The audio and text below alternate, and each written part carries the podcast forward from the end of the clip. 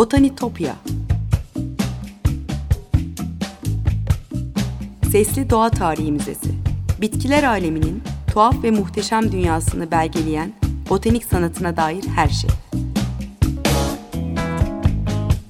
Hazırlayan ve sunan Benan Kapucu.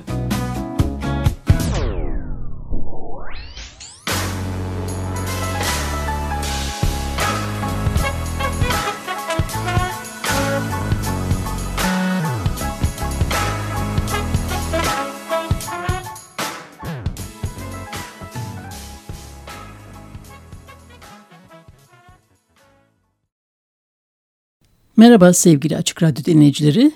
Botanitopya'ya, bitkiler aleminin tuhaf ve muhteşem dünyasına hoş geldiniz. Anlatıcınız ben Benan Kapucu. Botanitopya.gmail.com elektronik posta adresim. Aynı adlı Twitter ve Instagram hesaplarımda hatırlatmış olayım. E, yorumlarınızı, görüşlerinizi, katkılarınızı bekliyorum. Takipte kalırsanız da çok mutlu olurum.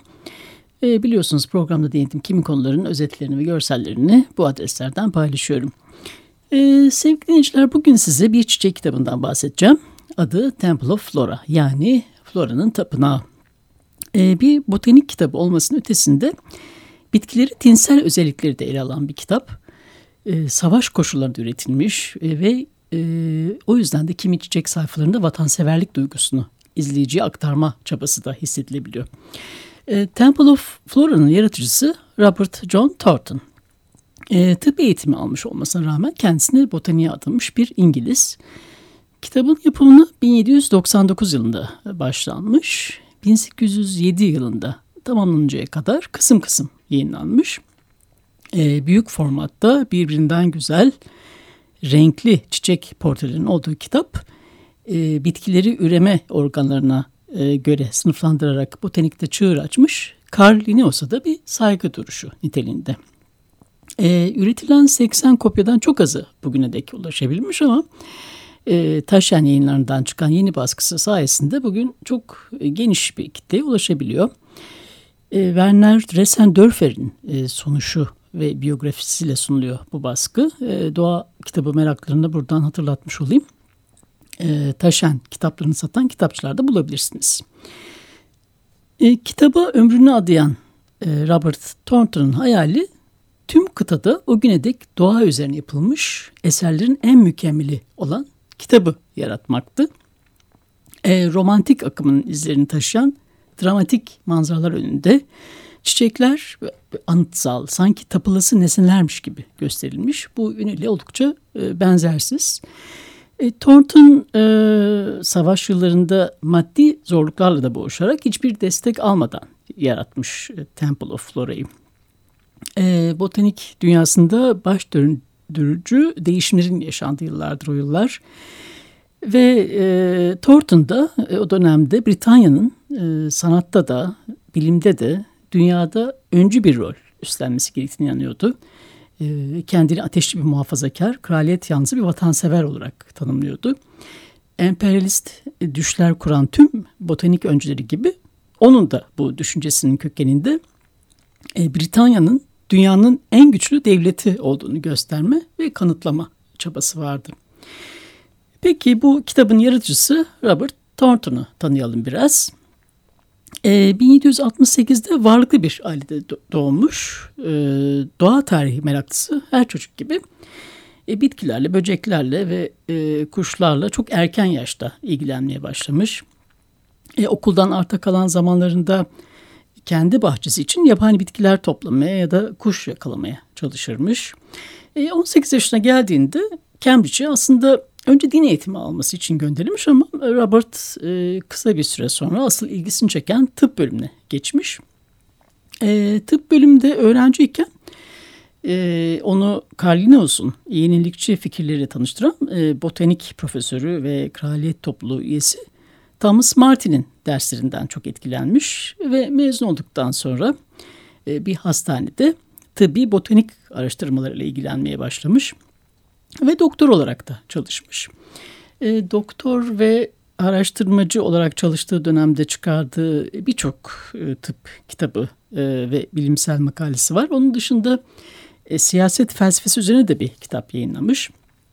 Ama öte yandan tutkulu bir botanikçi olan Robert Thornton'un tümüyle farklı bir amacı vardır. Carl Linnaeus'un çığır açan bitki sınıflandırma sistemi tanıtan çok kapsamlı yayınlar yapmak. E, bugüne dek programlarda da konuştuğumuz e, botanik biliminin neredeyse bütün öncü isimleri gibi o da ancak devraldığı aile mirasıyla yapabilecektir bunu. E, botanik tutkusu olan eğitimli bir doktordur ama e, ticari becerisi yoktur maalesef. Bu kitap uğruna ardı ardına yaptığı hatalar sonucu elindeki tüm mirası tüketme noktasına gelir. E, bu yönüyle hikayesi üzün verici ama e, Alan Thomas'ın Great Books and Book Collecting e, kitabında da söylediği gibi dünyanın en güzel kitaplarından biri çıkmış ortaya. E, Carlinus e, bitkileri erkek ve dişi organlarına göre sınıflandıran ve üreme sistemlerini açıklayan ilk botanikçiydi biliyorsunuz. Robert e, Thornton'un e, bu sistemi tanıtmayı amaçladığı New Illustration of the Sexual System of Linnaeus kitabı ilk kez 1797 yılında yayınlanmış. E, biodiversity.org'da dijital kopyası var. Onun linkini paylaşacağım e, sizinle Twitter'dan. E, İngiliz bahçelerine girmiş olan bitkileri tek tek e, Linnaeus sistemine göre siyah beyaz gravürlerle görselleştirerek açıklamış bu kitapta. Arkasında e, 1798 yılında daha geniş kapsamlı bir prospektüs gelmiş. Sonraki yılda serinin son cildi Temple of Flora'nın ilk çalışmaları basılmaya başlanmış. E, bu bölümde e, çiçek resimlerinin olduğu 70 hatta 90 levha basmayı hedeflemiş ama olağanüstü maliyetlere ulaştığı için ancak 33 levhayı tamamlayabilmiş. E, şimdi bu kitabın teknik özelliklerinden bahsedeyim biraz. Levhalar İngilizce'de elephant folio size e, diye belirtilen e, yaklaşık 56'ya 44 santim ölçülerinde büyük boy bir cilt olarak üretilmiş. E, kitabın illüstrasyonlarında Sydenham Edwards ve James Sowerby gibi dönemin önemli botanik ressamlarının imzası var. E, örneğin Osmanlı topraklarından getirilen sümbül Hyacinth orientalis çiziminde Edwards'ın imzası var. E, bitki portrelerin arka planında görülen romantik manzara resimlerinde ise Peter Henderson ve Philip Reinagle gibi sanatçıların adı geçiyor. Baskı aşamasında ise Bartolozzi gibi e, önemli gravür ustalarıyla çalışılmış. Mezzotint yani kuru nokta yöntemi e, kullanılmış. Aquatint e, tonlu alanlar üreten bir teknik kullanılmış. E, çizgisel ve noktasal gravür teknikleri de var kimi resimlerde e, Tiftruk tekniğiyle basıldıktan sonra yani çukur baskı tekniğiyle basıldıktan sonra levhaların her biri sulu boya elde renklendirilmiş. E, üretim süreci sırasında zaman zaman levhalara yeni müdahaleler yapılmış. E, farklı baskılarda aynı resmin dört ayrı versiyonu var. Birbirinin eşi iki kitap bile olmadığı anlamına geliyor bu neredeyse. E, kimi baskılarda belli ki Thornton'un farklı e, müşterilerin taleplerine göre farklı biçimde bir yere getirilmiş, ciltlenmiş e, kitabın maliyetini yapımcısını ifrasa sürükleyecek kadar arttıran da bu detaylar olsa gerek. E, müşteri listesine bakıldığında e, 800 adet kopya üretildiği sanılıyor ama bugüne çok azı ulaşmış. E, listenin başında Kraliçe Charlotte var. Arkasından Galler Prensi ve Prenses geliyor. Württemberg Prensesi, Gloucester Prensesi ve Dükü ve diğer yabancı kral ve hükümdarlar geliyor. E, liste aşağı doğru uzamaya başladıkça diğer asilzadeleri hatta hekimleri de görüyoruz. E, seçkin bir müşteri kitlesine rağmen e, Thornton'un kitaptan beklediği geliri elde edememiş olmasında e, savaş kadar yanlış ticari hamlelerinde etkisi var kuşkusuz. The Public Domain Review'da yayınlanan bir makalede yayınlanan belgelere dayanarak aktarıyorum size. Kitap şüphesiz e, lüks sayılı bir o dönem için e, savaşın neden olduğu kısıtlı ekonomik koşullar altında üretiliyordu. Bir yandan ağır vergiler de vardır. Ona rağmen 1803 yılında Robert Thornton e, kitaptaki özgün eserlerini sergilemek ve projesini tanıtmak için orada da bir galeri bile açmış. E, bir yandan da folyo folyo üretmeye devam etmiş. 1807 e, yılına gelince de bütün baskılar giriş kısmındaki yorum bölümüyle birlikte tek kitapta e, bir araya getirilmiş. E, başta da dediğim gibi 70 hatta 90 levhayı hedeflemiştir ama projenin getirisi e, Thornton'un bu büyük tutkusunu gerçekleştirmesine yetmez. 33 levhadan sonra e, elinde avucunda ne varsa onu da tüketir. E, yeni gelir kaynakları elde etmek için e, bağlantıları ve müşterileri sayesinde e, parlamentodan aldığı izinle Kraliyet Botanik Lotaryası düzenlemiş. E, adedi iki gineden 20 bin bilet bastırmış e, ve arada orijinal resimlerin de olduğu baskıları e, tek fiyattan satmaya çalışmış ama yine de bu sıra dışı reklam kampanyasına rağmen hüsranla sonuçlanan bir girişim olur. Sonra iki yakasını bir araya getirmek için tekrar yazı işlerine geri dönmüş. E, tıpla, botanikle hatta Latin ve Roma tarihi ilgili bir dizi kitap gelmiş arkasından. E, 1837 yılında öldüğünde maalesef bu eser dışında ailesine başka bir mirasta bırakamamış. Evet, şimdi bir müzik arası verelim sevgili dinleyiciler. Johann Sebastian Bach'ın iki numaralı Si minör orkestra suite'ini dinleyelim. 2-3 dakika sonra ikinci bölümde devam edelim. Müzik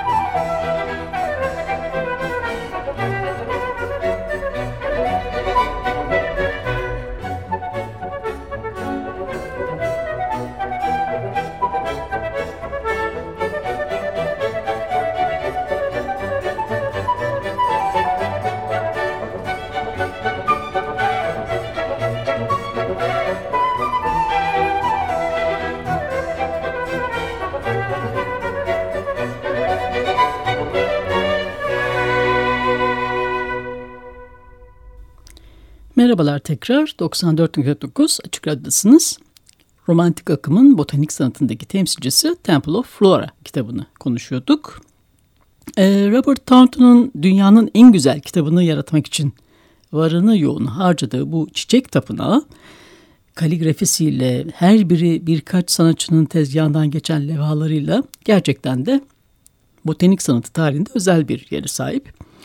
E, İngiltere bahçelerinde boy gösteren karanfiller, güller, Türk zambakları, çarkıfelekler, e, güz çiğdemleri, mavi lotuslar, çizgili semper augustus laleleri, e, yılan yastığı ve cennet kuşu çiçeği ve daha birçok tapılası çiçek romantik üslubun kurallarıyla resmedilmiş. Romantik üslubu hatırlayalım isterseniz. Geçen hafta İngiliz manzara bahçelerini anlatırken de değinmiştim e, duygusallığın e, yüceltildiği, doğa sevgisinin, yurtseverliğin işlendiği ve iç dünyanın önemsendiği, iç dünyanın yüceltildiği bir akımdır bu.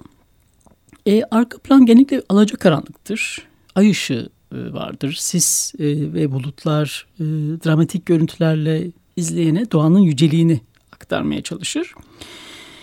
Bu e, renklendirilmiş çiçek levhaların yanında ilk bakışta botanikle ilgisi yokmuş gibi görünen görseller ve anlatımlar da var kitapta.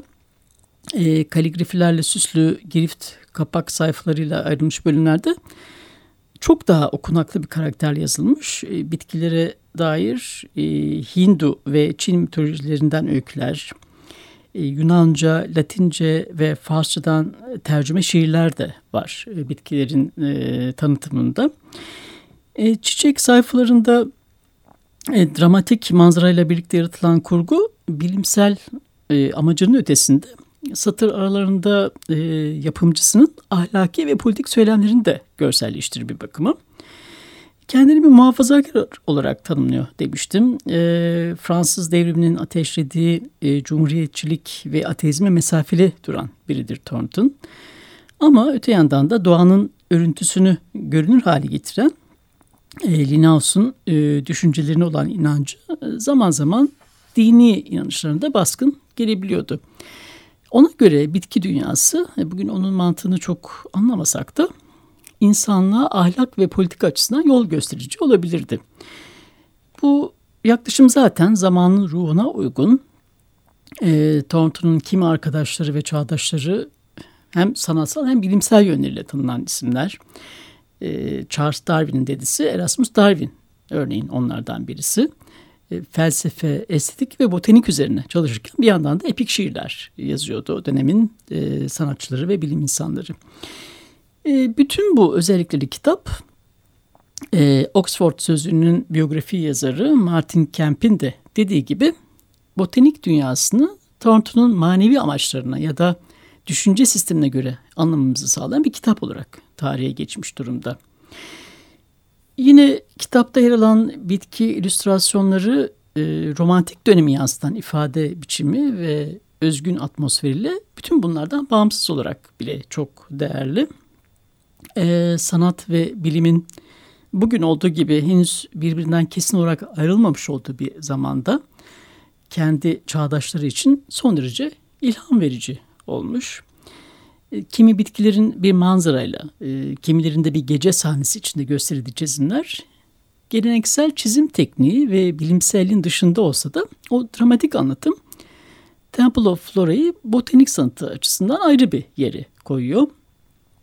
E, pitoresk görünümlü, e, görünümlü her bir levhada bitkiler anlatılırken e, botanik özellikleri ve yaşam döngüsüyle birlikte e, tırnak içinde Tanrı'nın yarattığı nadide varlıklar olarak bitkilerin tinsel özellikleri de e, belirtilmiş. E, güzel görünümlerinden öte bitkiler temsil ettiği anlamlar ve o kurguda üstlendiği rol açısından da e, değerli. E, Robert Thornton bir yazısında şöyle açıklıyor bu yaklaşımını.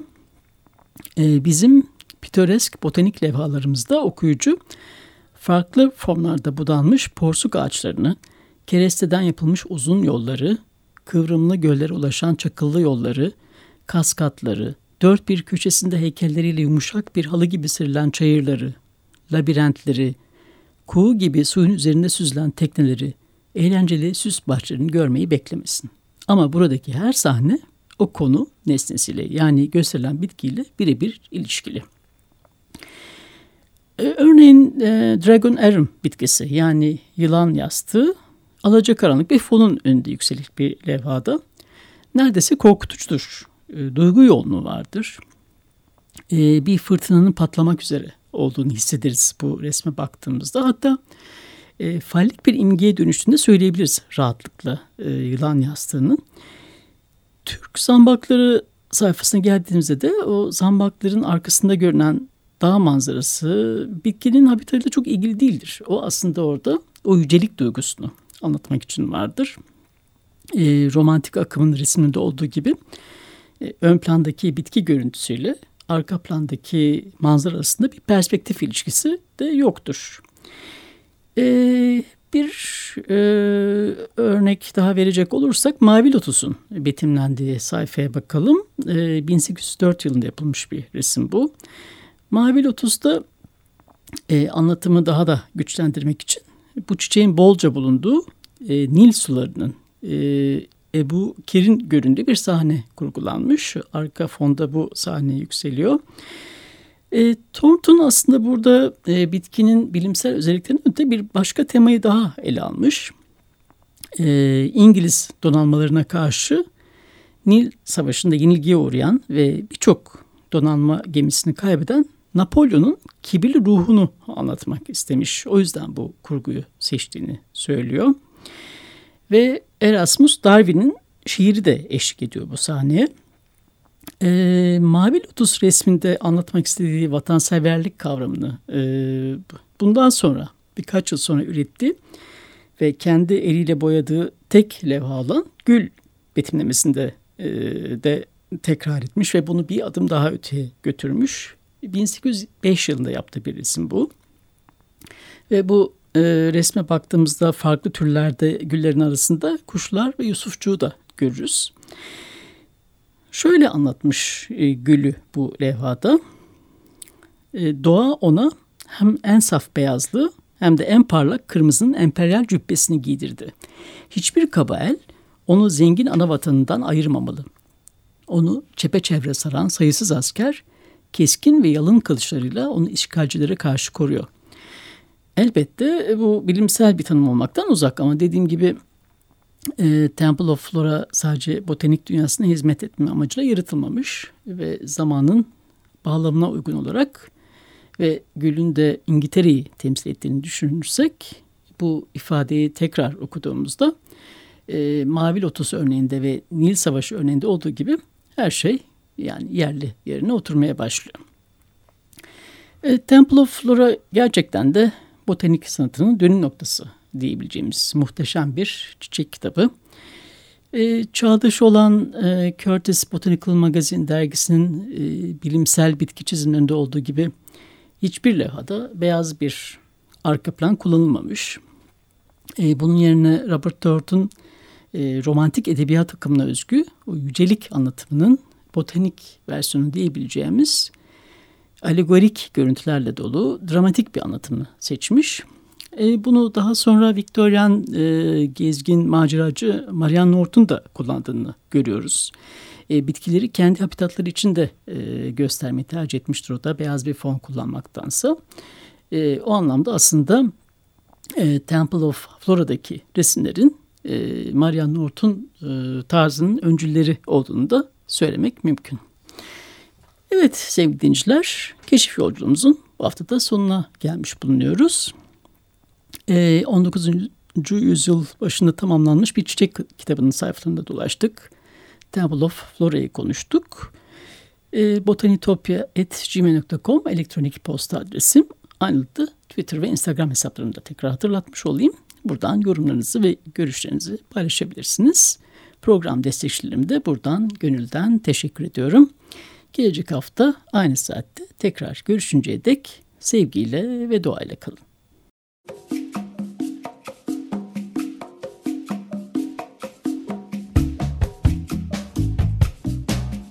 Botanitopya Sesli Doğa Tarihi Müzesi. Bitkiler aleminin tuhaf ve muhteşem dünyasını belgeleyen botanik sanatına dair her şey. Hazırlayan ve sunan Benan Kapucu